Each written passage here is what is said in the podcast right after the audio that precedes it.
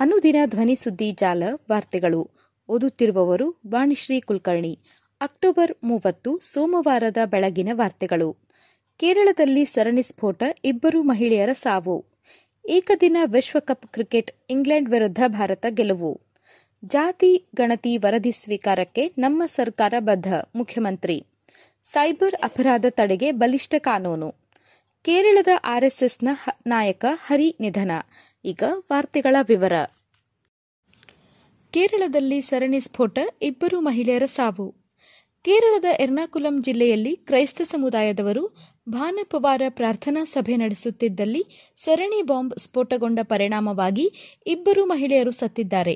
ಐವತ್ತಕ್ಕೂ ಹೆಚ್ಚು ಜನರು ಗಾಯಗೊಂಡಿದ್ದಾರೆ.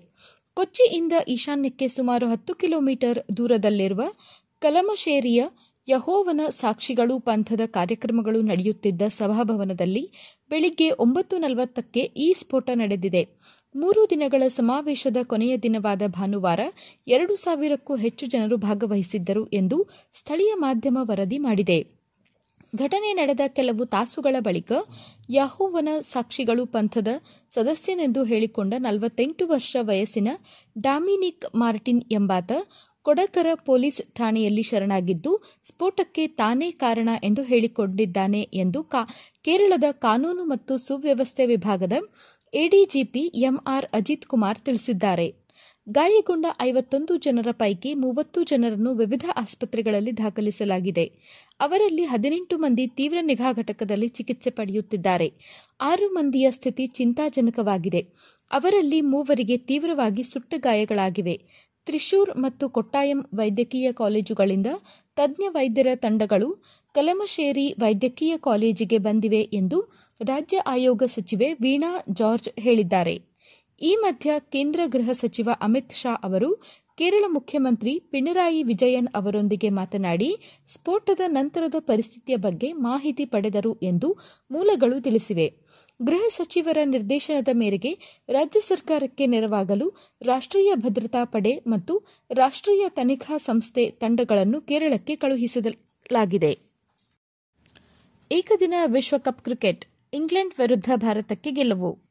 ಏಕದಿನ ವಿಶ್ವಕಪ್ ಕ್ರಿಕೆಟ್ ಟೂರ್ನಿಯಲ್ಲಿ ಭಾನುವಾರ ಲಖನೌನಲ್ಲಿ ನಡೆದ ಪಂದ್ಯದಲ್ಲಿ ಇಂಗ್ಲೆಂಡ್ ವಿರುದ್ಧ ಭಾರತಕ್ಕೆ ನೂರು ರನ್ಗಳ ಅಂತರದಿಂದ ಜಯಗಳಿಸಿದೆ ಇಲ್ಲಿನ ಏಕನಾ ಕ್ರೀಡಾಂಗಣದಲ್ಲಿ ನಡೆದ ಪಂದ್ಯದಲ್ಲಿ ಮೊದಲು ಬ್ಯಾಟಿಂಗ್ ಮಾಡಿದ ಭಾರತ, ಐವತ್ತು ಓವರ್ಗಳಲ್ಲಿ ಒಂಬತ್ತು ವಿಕೆಟ್ ನಷ್ಟಕ್ಕೆ ಇನ್ನೂರ ಇಪ್ಪತ್ತೊಂಬತ್ತು ರನ್ ಗಳಿಸಿತು. ನಾಯಕ ರೋಹಿತ್ ಶರ್ಮಾ ಎಂಬತ್ತೇಳು, ಸೂರ್ಯಕುಮಾರ್ ಯಾದವ್ ನಲವತ್ತೊಂಬತ್ತು, ಕೆಎಲ್ ರಾಹುಲ್ ಮೂವತ್ತೊಂಬತ್ತು ರನ್ ಗಳಿಸಿ ತಂಡಕ್ಕೆ ಆಸರೆಯಾದರು ಇನ್ನೂರ ಮೂವತ್ತು ರನ್ಗಳ ಗುರಿ ಬೆನ್ನತ್ತಿದ ಹಾಲಿ ಚಾಂಪಿಯನ್ ಇಂಗ್ಲೆಂಡ್ ಮೂವತ್ನಾಲ್ಕು ಪಾಯಿಂಟ್ ಐದು ಓವರ್ಗಳಲ್ಲಿ ನೂರ ಇಪ್ಪತ್ತೊಂಬತ್ತು ರನ್ ಗಳಿಸಿ ಆಲ್ಔಟ್ ಆಯಿತು. ಲಿಯಾಮ್ ಲಿವಿಂಗ್ ಸ್ಟೋನ್ ಇಪ್ಪತ್ತೇಳು, ಡೇವಿಡ್ ಮಲಾನ್ ಹದಿನಾರು, ಡೇವಿಡ್ ವಿಲಿ ಹದಿನಾರು, ಮೋಯಿನ್ ಅಲಿ ಹದಿನೈದು, ಜಾನಿ ಬೆಸ್ಟೋ ಹದಿನಾಲ್ಕು ರನ್ ಗಳಿಸಿದರು. ಉಳಿದಂತೆ ನಾಯಕ ಜೋಸ್ ಬಟ್ಲರ್, ಬೆನ್ ಸ್ಟೋಕ್ಸ್ ಹಾಗೂ ಮಾರ್ಕ್ ವುಡ್ ಶೂನ್ಯಕ್ಕೆ ಔಟ್ ಆದರು ಭಾರತದ ಪರ ಮೊಹಮ್ಮದ್ ಶಮಿ ನಾಲ್ಕು, ಜಸ್ಪ್ರೀತ್ ಬುಮ್ರಾ ಮೂರು, ಕುಲದೀಪ್ ಯಾದವ್ ಎರಡು ಹಾಗೂ ರವೀಂದ್ರ ಜಡೇಜಾ ಒಂದು ವಿಕೆಟ್ ಪಡೆದು ಮಿಂಚಿದರು. ಜಾತಿ ಗಣತಿ ವರದಿ ಸ್ವೀಕಾರಕ್ಕೆ ನಮ್ಮ ಸರ್ಕಾರ ಬದ್ಧ, ಮುಖ್ಯಮಂತ್ರಿ.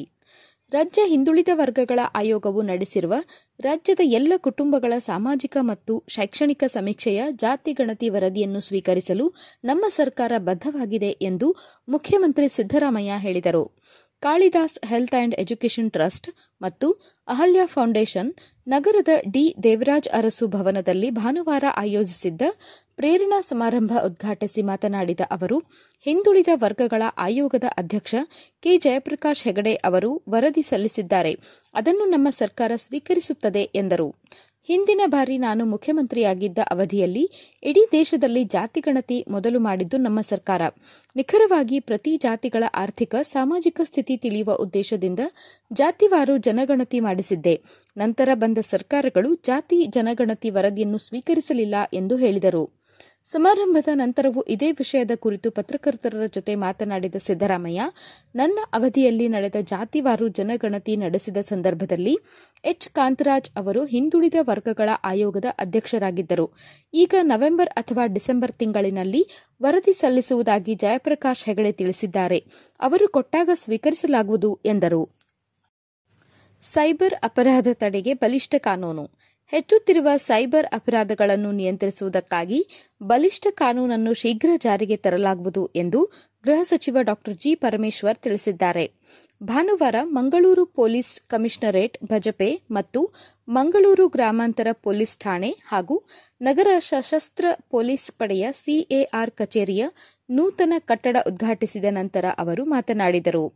ಬ್ಯಾಂಕ್ ಖಾತೆಗಳಿಂದ ಹಣ ದೋಚುವುದು, ಹ್ಯಾಕಿಂಗ್ ಮಾಡಿ ವಂಚಿಸುವುದು ಸುಳ್ಳು ಸುದ್ದಿ, ವೈಯಕ್ತಿಕ ಅವಹೇಳನದ ಪೋಸ್ಟ್ ಮಾಡುವುದು, ಮೊದಲಾದ ಸೈಬರ್ ಪ್ರಕರಣಗಳು ಹೆಚ್ಚುತ್ತಿರುವುದನ್ನು ಸರ್ಕಾರ ಗಂಭೀರವಾಗಿ ಪರಿಗಣಿಸಿ ಪ್ರಕರಣ ದಾಖಲಿಸಿಕೊಳ್ಳಲಾಗುತ್ತಿದೆ. ಮುಂದಿನ ದಿನಗಳಲ್ಲಿ ಇಂತಹ ಅಪರಾಧಗಳನ್ನು ತಡೆಯುವುದಕ್ಕಾಗಿ ಬಲಿಷ್ಠವಾದ ಕಾನೂನನ್ನು ಅನುಷ್ಠಾನಗೊಳಿಸಲಾಗುವುದು.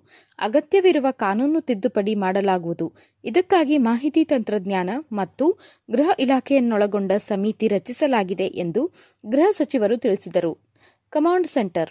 ಠಾಣೆಗೆ ಬರುವ ಮಹಿಳೆಯರು ಸೇರಿದಂತೆ ಸಾರ್ವಜನಿಕರಿಗೆ ಸಂಯಮದಿಂದ ಸ್ಪಂದಿಸಲು, ಜನಸ್ನೇಹಿ ಆಗಿರಲು ಎಲ್ಲ ಸಿಬ್ಬಂದಿಗಳಿಗೆ ತಿಳಿವಳಿಕೆ ನೀಡಲಾಗಿದೆ. ರಾಜ್ಯದ ಪ್ರತಿಯೊಂದು ಪೊಲೀಸ್ ಠಾಣೆಗಳಲ್ಲಿ ನಡೆಯುವ ಚಟುವಟಿಕೆಗಳನ್ನು ಗಮನಿಸುವುದಕ್ಕಾಗಿ ಬೆಂಗಳೂರಿನಲ್ಲಿ ದೇಶದಲ್ಲಿಯೇ ಪ್ರಥಮ ಬಾರಿಗೆ ಎಂಬಂತೆ ಕಮಾಂಡ್ ಸೆಂಟರ್ ಮೂರು ನಾಲ್ಕು ತಿಂಗಳಲ್ಲಿ ಆರಂಭಗೊಳ್ಳಲಿದೆ. ಅತ್ಯಾಧುನಿಕ ಕ್ಯಾಮೆರಾಗಳ ಮೂಲಕ ಠಾಣೆಗಳ ಮಾಹಿತಿಯನ್ನು ನೇರವಾಗಿ ಪಡೆದುಕೊಳ್ಳಲಾಗುವುದು ಎಂದವರು ತಿಳಿಸಿದರು. ಕೇರಳದ ಆರ್ಎಸ್ಎಸ್ನ ನಾಯಕ ಹರಿ ನಿಧನ. ಆರ್ಎಸ್ಎಸ್ನ ನಾಯಕ, ಮಾಜಿ ಬೌದ್ಧಿಕ ಪ್ರಮುಖ ಆರ್. ಹರಿ ಅವರು ವಯೋಸಹಜ ಕಾಯಿಲೆಗಳಿಂದ ಇಲ್ಲಿನ ಖಾಸಗಿ ಆಸ್ಪತ್ರೆಯಲ್ಲಿ ಮೃತಪಟ್ಟಿದ್ದಾರೆ ಎಂದು ಮೂಲಗಳು ಹೇಳಿವೆ. ಹರಿ ಅವರಿಗೆ ತೊಂಬತ್ಮೂರು ವರ್ಷ ವಯಸ್ಸಾಗಿತ್ತು. ಎರ್ನಾಕುಲಂ ಜಿಲ್ಲೆಯಲ್ಲಿ ಜನಿಸಿದ ಹರಿ ಕಾಲೇಜು ದಿನಗಳಿಂದಲೂ ಆರ್ಎಸ್ಎಸ್ನಲ್ಲಿ ಸಕ್ರಿಯರಾಗಿದ್ದರು.